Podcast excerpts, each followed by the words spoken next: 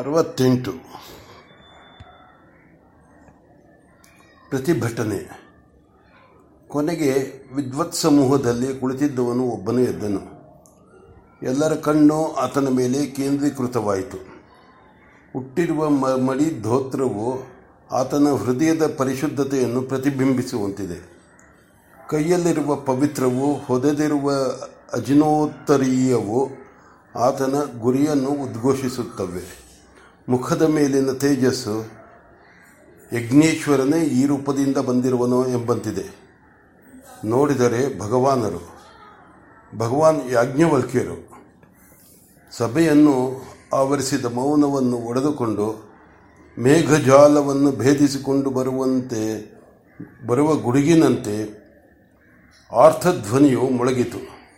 ದೂರದಲ್ಲಿ ಕುಳಿತಿದ್ದ ಶಿಷ್ಯನನ್ನು ಕರೆದು, ಈ ಗೋಗಣವನ್ನು ನಮ್ಮ ಆಶ್ರಮಕ್ಕೆ ಹೊಡೆದುಕೊಂಡು ಹೋಗು ಎಂದು ಧ್ವನಿ ಎಂ ಧ್ವನಿಯಲ್ಲಿ ಗಾಂಭೀರ್ಯವು ತುಳುಕುತ್ತಿತ್ತು. ತಾನೇ ಹೆಚ್ಚೆಂಬ ಅಹಂಕಾರವಿರಲಿಲ್ಲ. ಧ್ವನಿಯಲ್ಲಿ ಏನಾಗುವುದು ಎಂಬ ಭೀತಿಯೂ ಎಳ್ಳಷ್ಟೂ ಇರಲಿಲ್ಲ. ಆತ ಮುಖದ ಆತನ ಮುಖದಲ್ಲೂ ಅಷ್ಟೇ ಸಮಾಧಾನವು ತಾನೇ ತಾನಾಗಿತ್ತು.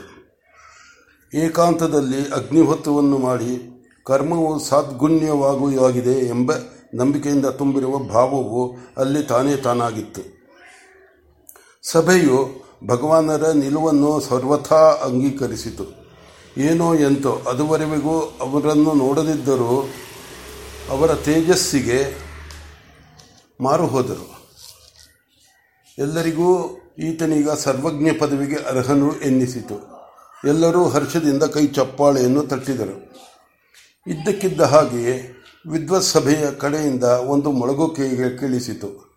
ಎಲ್ಲರ ದೃಷ್ಟಿಗಳು ಅತ್ತ ಹೊರಳಿದವು.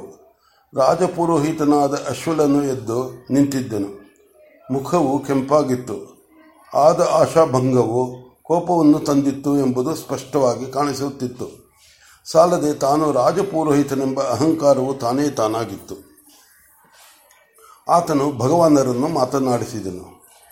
ಆತನ ಮಾತಿನಿಂದಲೇ ಆತನ ಭಾವವು ವ್ಯಕ್ತವಾಗುತ್ತಿತ್ತು. ಯಾಜ್ಞವಲ್ಕ್ಯರೇ, ಈಗ ತಾವಾಡಿದ ಮಾತು ಏನು ಅರ್ಥ ಮಾಡಿಕೊಂಡಿರಾ?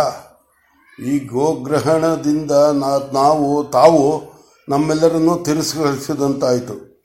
ತಾವೇ ನಮ್ಮಲ್ಲೆಲ್ಲ ಬ್ರಹ್ಮಿಷ್ಠತ ಬ್ರಹ್ಮಿಷ್ಠತಮರೆಂದು ಹೇಳಿಕೊಂಡಂತಾಯಿತು. ಭಗವಾನರ ಮುಖದ ಮೇಲಿನ ಗಂಭೀರ ಭಾವವು ಅರಳಿ ಮಂದಸ್ಮಿತವಾಯಿತು. ಹಾಗೆ ಸಣ್ಣಗೆ ನಗುತ್ತಾ, ಬ್ರಹ್ಮಿಷ್ಠತಮರಿಗೆ ನಮ್ಮದೂ ಒಂದು ನಮಸ್ಕಾರವಿರಲಿ. ಈ ಸದ್ಯದಲ್ಲಿ ನಾವು ಗೋಕಾಮರು ಎಂದರು. ಅಶ್ವಲನ್ನು ಕೇಳಿದನು, ಈ ಕಾರ್ಯದಿಂದ ನಮ್ಮಲ್ಲಿ ಯಾರು ಬೇಕಾದರೂ ತಮ್ಮನ್ನು ಏನು ಬೇಕಾದರೂ ಕೇಳಬಹುದು ಎಂದಂತಾಯಿತು. ಬ್ರಹ್ಮ ವಿಚಾರವಾಗಿ ಏನು ಬೇಕಾದರೂ ಕೇಳಬಹುದು. ಅದು ಇವತ್ತು ಈ ಕಾರ್ಯದಿಂದ ಆಗಬೇಕಾದುದಿಲ್ಲ, ಯಾವಾಗ ಬೇಕಾದರೂ ಆಗಬಹುದಾದುದು. ಹಾಗಾದರೆ ಕೇಳಲೇ? ಅದಕ್ಕೇನು ಸಂದೇಹ?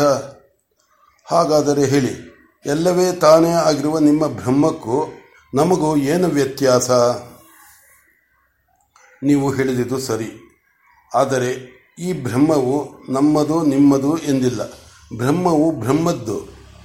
ಇನ್ನು ಅದಕ್ಕೂ ನಮಗೂ ವ್ಯತ್ಯಾಸವೆಂದುಕೊಂಡಿರುವ ವಿಚಾರ ಅದು ಎಂದರೆ ಆ ವ್ಯತ್ಯಾಸವು ವಿದ್ಯಾ ಕಾಮ ಕರ್ಮಗಳಿಂದ ಆದುದು.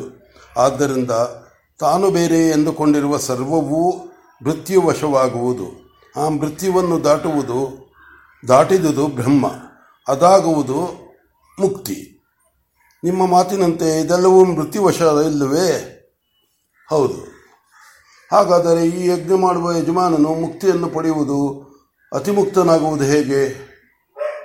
ಯಜಮಾನನು ಕರ್ಮಫಲವು ಬೇಕೆಂದು ಆಶಿಸುತ್ತಾ ಮೃತ್ಯುವಶವಾಗುವನು. ಅದಿಲ್ಲದೆ ಅಧ್ಯಾತ್ಮವಾದ ತನ್ನ ಪ್ರಾಣವೇ ಅಧಿಭೂತವಾದ ಹೋತೃ, ಅದೇ ಅಧಿದೈವವಾಗಿ ಅಗ್ನಿ ಎಂದರೆ ಮಾಡಿದ ಕರ್ಮವು ಅಧಿಯಜ್ಞ ಆಗೋ ಅಧಿಯಜ್ಞವಾಗುವುದು. ಆಗ ಪರಿಚ್ಛಿನ್ನವಾಗಿರುವ ಈ ಸಾಧನವು ಅಪರಿಚ್ಛಿನ್ನವಾಗಿ ಅಪರಿಚ್ಛಿನ್ನವಾಗಿ ಮುಕ್ತಿಯನ್ನು ಕೊಡುವುದು. ಅದೇ ಅತಿಮುಕ್ತಿಯು ಆಯಿತು.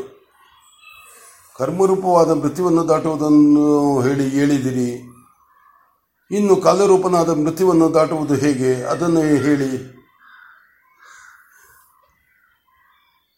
ಕಾಲವು ನಿಯತ ಅನಿಯತವಾಗಿ ಎರಡು ರೂಪವಾಗಿರುವುದು. ಅನಿಯತ ಕಾಲವು ಅಹೋರಾತ್ರ ಸ್ವರೂಪವಾದುದು, ನಿಯತ ಕಾಲವು ತಿಥಿ ಪಕ್ಷಾದಿ ರೂಪವಾದುದು. ನೀವು ಕೇಳುವುದು ಯಾವುದನ್ನು? ಎರಡನ್ನೂ ಹೇಳಿ ಆಗಲಿ. ಯಜಮಾನನೇ ಚಕ್ಷುವಿದ್ದೇವೆ ಚಕ್ಷುವಿದೆಯಲ್ಲ, ಅದು ಅನಿಯತ ಕಾಲವನ್ನು ತೋರಿಸುವುದು. ಅದನ್ನು ಅಧ್ಯಾತ್ಮದಿಂದ ಅಧಿಭೂತವಾದ ಅಧ್ವರ್ಯು ಅಧಿದೈವವಾಗಿರುವ ಆದಿತ್ಯರಾಗಿ ಭಾವಿಸುವುದು ಭಾವಿಸುವುದರಿಂದ ಭಾವಿಸುವುದರಿಂದ ಮಾಡಿದ ಕರ್ಮವು ಅಧಿಯಜ್ಞವಾಗಿ ಕಾಲವೆಂಬ ಮೃತ್ಯುವನ್ನು ಅನಿಯತ ಸ್ವರೂಪವನ್ನು ದಾಟುವುದು. ಯಜಮಾನನ ಪ್ರಾಣವಿದ್ಯೆಯಲ್ಲ, ಅದನ್ನು ಅಧ್ಯಾತ್ಮದಿಂದ ಅಧಿಭೂತ ಮಾಡಿ ಉದ್ಗಾತೃವನ್ನು ಮಾಡಿಕೊಂಡು ಅಲ್ಲಿಂದ ಅಧಿದೈವವನ್ನು ಮಾಡಿ ವಾಯುವನ್ನು ಕಂಡು ಕರ್ಮವು ಅಧಿಯಜ್ಞವಾಗಿ ಕಾಲದ ನಿಯತ ಸ್ವರೂಪವಾದ ತಿಥಿ ಪಕ್ಷಾದಿಗಳನ್ನು ಅತಿಕ್ರಮಿಸಿ ಮೃತ್ಯುವನ್ನು ದಾಟುವುದು. ಆಯಿತು, ಇಷ್ಟು ಕರ್ಮಫಲವು ಬೇಡವೆಂದವನ ಮಾತಾಯಿತು. ಕರ್ಮಫಲವು ಬೇಕು ಎನ್ನುವವನು ತನ್ನ ಸ್ವರ್ಗವನ್ನು ಹೇಗೆ ಹೊಂದುವನು? ಅಂತರಿಕ್ಷದಿಂದ. ಫಲವು ಬೇಕೆನ್ನುವುದು ಬೇಡವೆನ್ನುವುದು ಮನಸ್ಸಿನಿಂದ. ಆ ಮನಸ್ಸನ್ನು ಯಜ್ಞರಕ್ಷಕನಾದ ಬ್ರಹ್ಮನನ್ನು ಮಾಡಿ ಚಂದ್ರನನ್ನು ಅನುಸಂಧಾನ ಮಾಡಿದರೆ ಅಂತರಿಕ್ಷವು ದಾರಿ ಕೊಟ್ಟು ಸ್ವರ್ಗವನ್ನು ತೋರಿಸುವುದು. ಅಶ್ವಲನ್ನು ತಬ್ಬಿಬ್ಬಾದನು.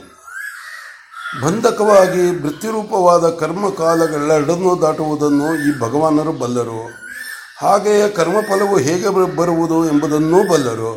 ಎಂದರೆ ಶ್ರೇಯ ಪೇ ಪ್ರೇಯಗಳೆರಡನ್ನೂ ಬಲ್ಲರು. ಇಂತಹವರ ಹತ್ತಿರ ತಾನೇನು ವಾದ ಮಾಡುವುದು?